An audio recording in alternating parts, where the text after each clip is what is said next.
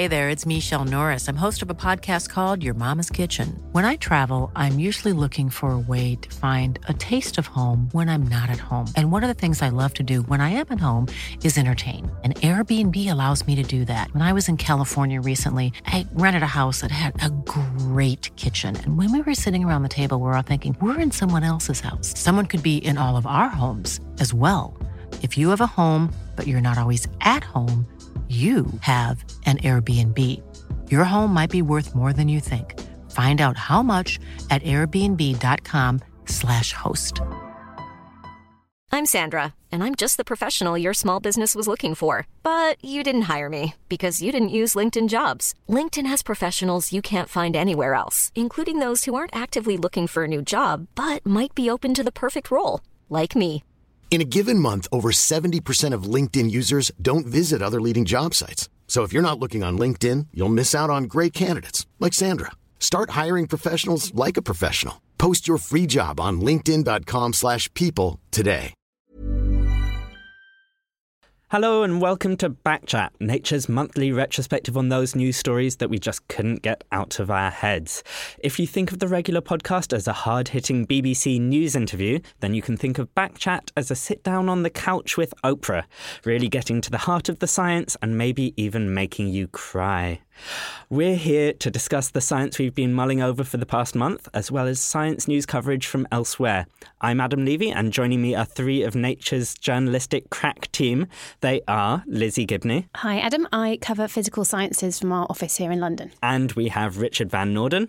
Hello, I edit Nature's News in London. And speaking from all the way across the pond in San Francisco, we have Monya Baker.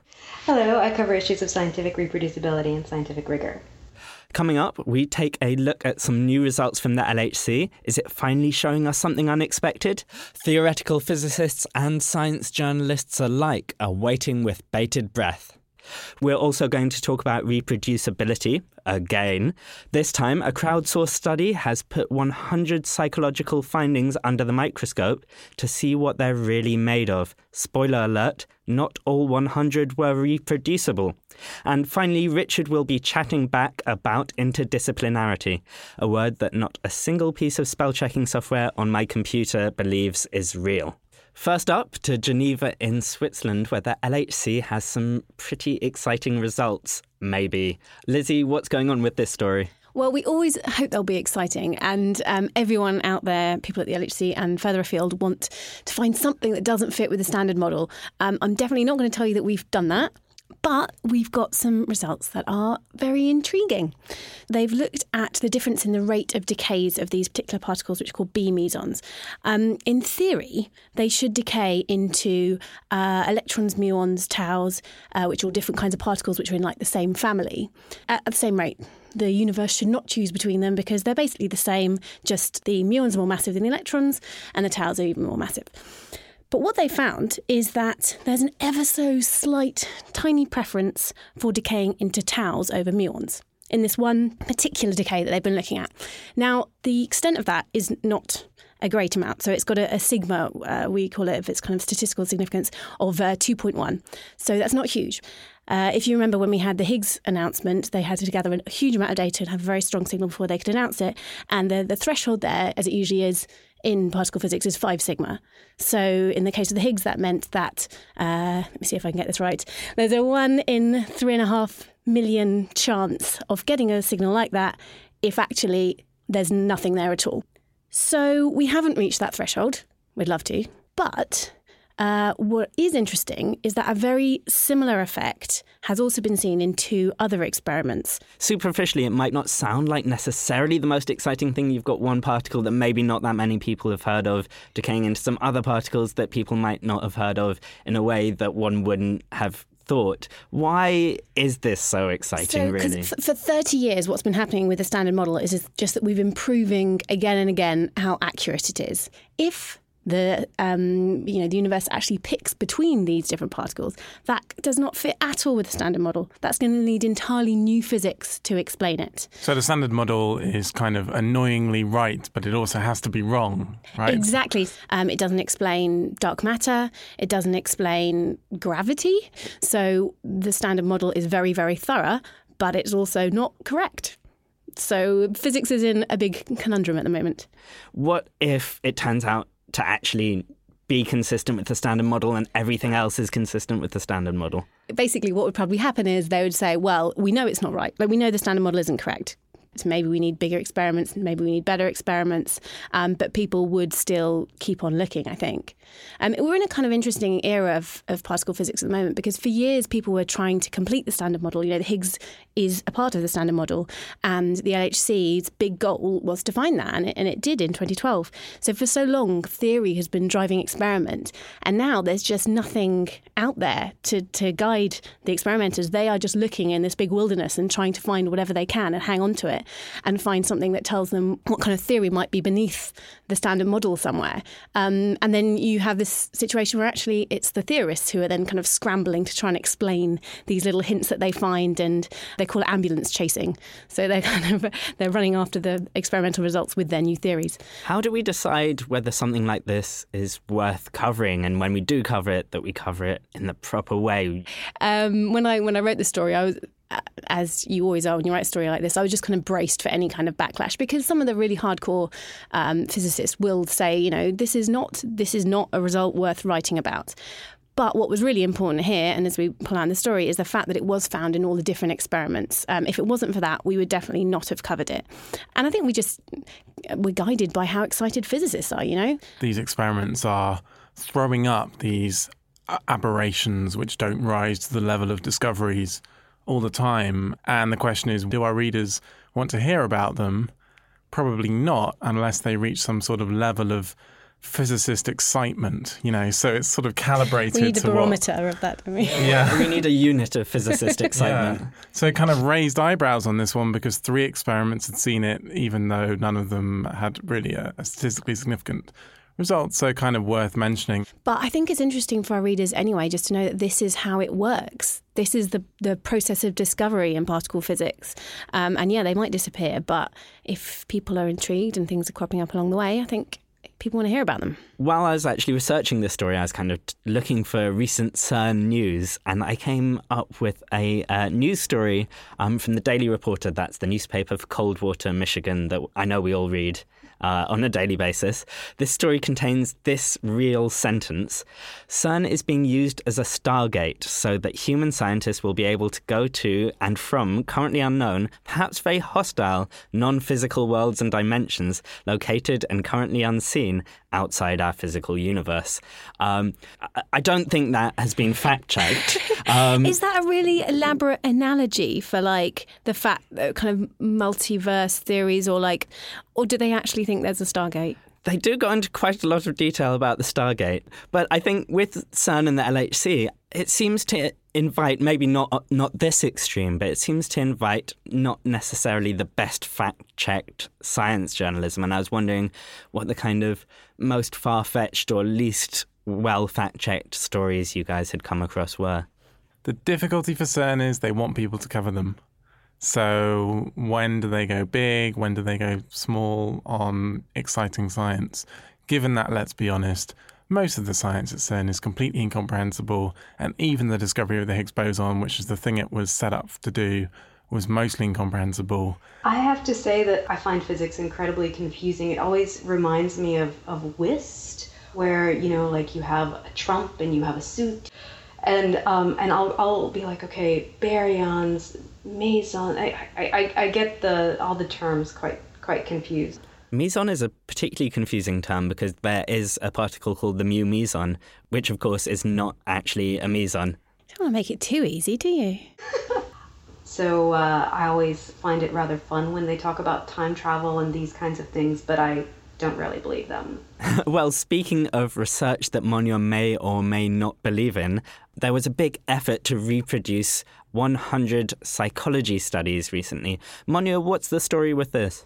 It involved 270 people who were all working to try to redo key experiments from a representative set of, of papers that were collected from three psychology journals in, in 2008. And this is sort of a glass half full, half empty kind of thing. Only 39% of these replication studies agreed with the original studies when they did get results in the same direction, the sort of the magnitude of the effect that researchers found was about half of what had been reported in the original study. I mean, it was it was all kinds of studies in cognitive and and social social psychology. Now that does for any particular study, you can't say that the study is wrong.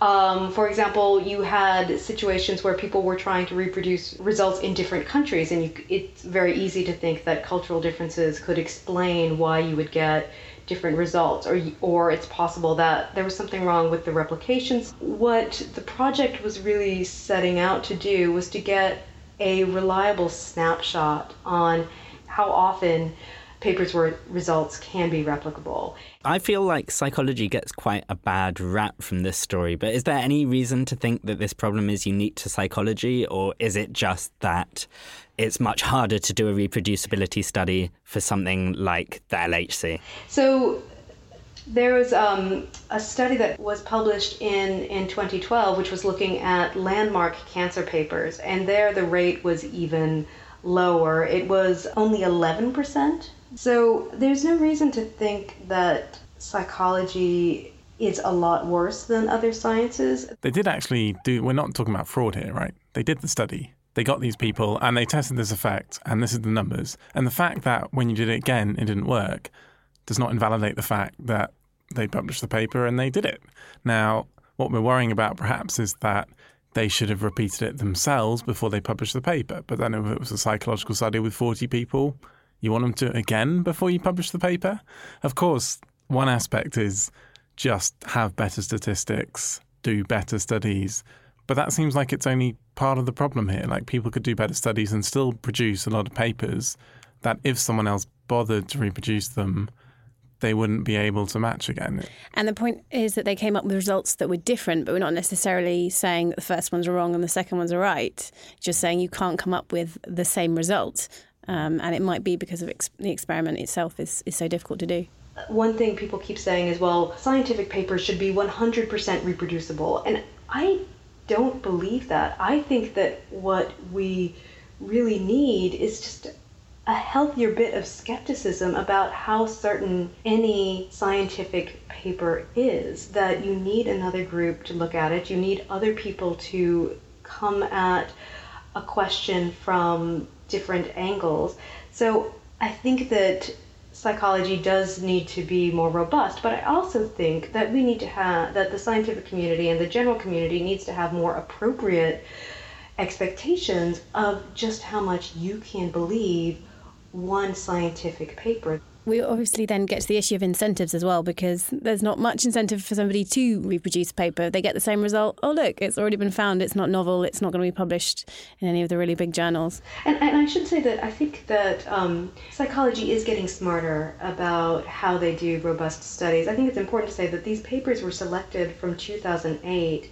I talked to one person whose um, work did not replicate, and I said, Well, is this going to change what you do? And he said, Well, I've already changed what I do. I already have to do a different kind of analysis so that I can get it get it published. Another story that's been around for a while, Monya, we're going to talk about, where many statisticians were told were given a data set on um, referees giving red cards and were asked to work out whether referees had a bias and tend to give red cards more often to was it players with a darker skin, I think. And the great thing about this is that they all had a different approach and they came out with different answers on the same data set because of their different statistical approaches. And these were all, you know, experts in their fields. The results they got were just all over the map. They ranged from there's actually a slight benefit from having darker skin, that one was not statistically significant, to referees were three times more likely to give red cards, penalties to players with, with darker skin. And the scary thing is that of these um, 29 teams, um, any one of these studies could have been the one that was published, and that would have been the one that received all the media attention. And then subsequent studies would have had a much harder time getting any attention. I think is really, really terrifying, actually. Um, and and from our perspective as science journalists, because you know, especially in Nature, we're supposed to you know, be have more scrutiny perhaps than than other outlets. Um, but you have a paper, you you look at how what the experiment was trying to do, how they did it, and they did their analysis, and they found this result, and that kind of there's that massive gap in the middle that is the way they did their analysis and the kind of statistics of it that in all honesty I rarely take my time to get my head around. I guess the answer is the report is only as good as, as the sources and if you know that statistics are important for the paper you'd hopefully send it around to a statistician but then, you know, as we've heard, 29 teams can come up with very different opinions. So I want to know the answer now. What is it? Do you, there is no truth. There is no answer. there is no truth. So there's there's um a tentative consensus that yes, referees are more likely to give a red card to a player with darker skin. There's a t- and but the the size of that effect is unclear, and it's even unclear what variables really matter. I just wanted to jump in to say that um, physics isn't free from these issues. Um, there's a story I wrote a few months back on the issue of big G, the gravitational constant. Um, using lots of different methods, people come up with different figures for that, and it's a massive problem in physics. And they they're now trying to uh, go around and like repeat each other's experiments with their setups, observe each other's effects, all together try and agree on which experiment is the best way of doing it. Um, but but they haven't got there yet. Big G is all over the place. So do results like this mean that there isn't an objective reality and the scientific endeavour to find the truth is all fruitless and pointless? Is that a nice happy uh, note to leave us on? no. Well, from one very hot topic of reproducibility to another, Richard, you have been mulling over interdisciplinarity, haven't you? We have a special issue on that this week. I think everyone wants scientists from different disciplines to work together to solve problems like our future food supply, the sustainability of our energy system. Um, so we want social scientists, physicists, chemists, biologists, humanities all to work together um, but it's actually very hard to make this happen. So the issue is kind of looking at all the um, blurb and the bump and the rubbish that's spouted about interdisciplinarity, and then looking at um, attempts to make it actually work and get people from different disciplines to talk to each other, and saying that this is actually one of the most important challenges we have um, today, and we don't know actually know very much about how to even quantify or study interdisciplinary research and what works well. It's it's become something, along with reproducibility, that will be um, focus of great attention this year and next. It, it sounds really intuitive, but do we definitely know that interdisciplinary research is better research? Well, we absolutely don't, because how would you possibly measure it? So I talked to a lot of people who've been trying to measure the impact of interdisciplinary research to see if it's quote better. And the first stumbling block they have is that the only handle you have on is it better is does it get cited more? Does it have higher impact? And if you're going to take that as your measure, the answer appears to be that in the short term, no, which kind of makes sense when you think about how people are going to understand and, and receive this work. Um, but after in, this study looked at after 13 years, the more interdisciplinary papers had more citations. So, in this very narrow way, admittedly very narrow way of looking at whether academics subsequently mention this stuff, yeah, after a very long time, you you will get more citations. So there is this problem that this interdisciplinary research is hard to do. Um, it's hard to do well, and you don't even see a reward in the kind of window that's important for proving that you're doing a, a good job, that your papers are well cited. And when people even think of interdisciplinarity as a thing? Heidi in the feature said it was in um, 1937. yeah. that the word was first used. Anyway, the best the best bit about that is that um, also in 1937, a sociologist at the University of Chicago said interdisciplinarity was lumped in with other catchphrases and slogans which were not sufficiently critically examined. So it was, it was already a, a catchword by that point. But to be honest, the weird thing about interdisciplinary work is it kind of depends on there being disciplines.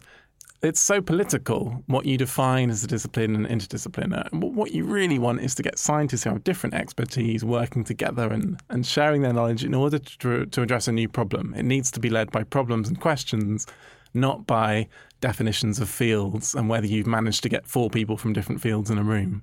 And it is very difficult. I mean, just look at our newsroom, right? I, I cover physics, and I've been writing this week about um, a particle, uh, paper around nanoparticles, and it's basically a medical paper. And I have at the beginning no idea what we're saying. But nature does identify, doesn't it, as an interdisciplinary beast?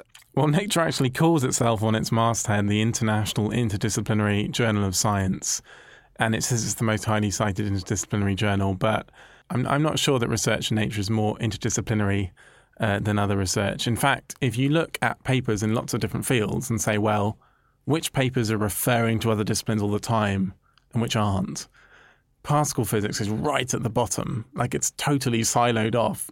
No one cites it who isn't in particle physics, and it never references anyone else. But it's made a lot of great discoveries, right?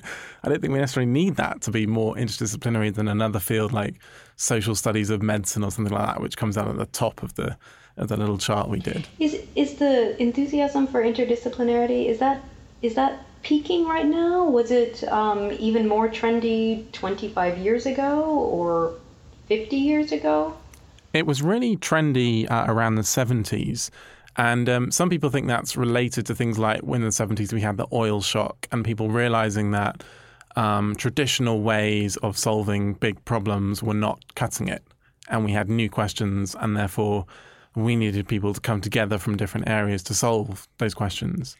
Um, when you are doing, you are trying to answer these very applied questions, then I think it is quite obvious that you need people to come together and people quite um, they welcome that. But I think in basic research, where it can also be very useful, there's a little bit more hostility.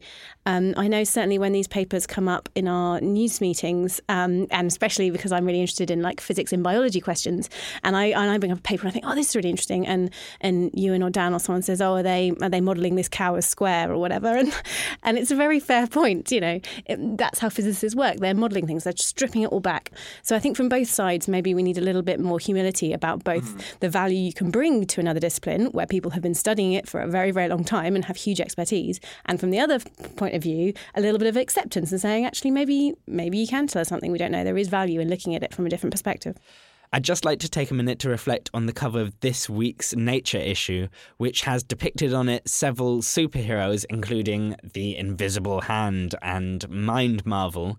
Uh, the title reads Interdisciplinarity Why Scientists Must Work Together to Save the World. I was looking at that cover and I was thinking, oh, it's so. It's so hopeful and optimistic. It really um, reflects the desires of these special funding programs for interdisciplinary that if, if everybody gets together that some solutions will be found i was actually sat down by an editor to try and come up with names for these superheroes because I am a man and I read comics, apparently. I was told. And only one of those facts is true. I'll leave it up to your imaginations to guess which one. I think we need a superhero to, to tell us how much a scientific paper saves the world or a group of statisticians to tell us 20 different answers. Before we move on from interdisciplinarity, our producer Noah has set a challenge to see whether anyone can say statistically significant interdisciplinarity three times in quick succession. I obviously can't because I struggled to say it once. Uh, anyone want to rise to this challenge? I'm just going to put my money on Van Noorden here. I, I think I have no chance in hell. Right. Statistically significant interdisciplinarity, statistically significant interdisciplinarity, statistically significant interdisciplinarity. I think technically that was a win. it, it could have been more graceful, but. So that concludes our chat about the second buzzword of the day, interdisciplinarity. But before we go, I would like to ask everyone whether they have any other business, anything they want to cast off for this month. Oh, for the bin of science. Mm. So there was a paper that it, it got together some ice and amino acids, not the paper itself, an experiment. Got together some ice and amino acids and some rock, and it chucked a projectile into it, and they um, created some peptides. The authors said at this press conference this that almost certainly that means that uh, comets played a role in delivering the seeds of life to Earth.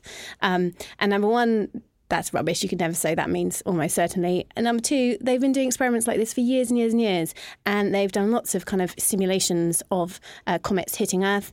And what they found here was peptides, which are kind of amino acids in chains with particular links between them. They haven't found peptides before, but they found a whole bunch of other stuff a million times before. And the only reason everyone read about this was because there was a press release and a press conference.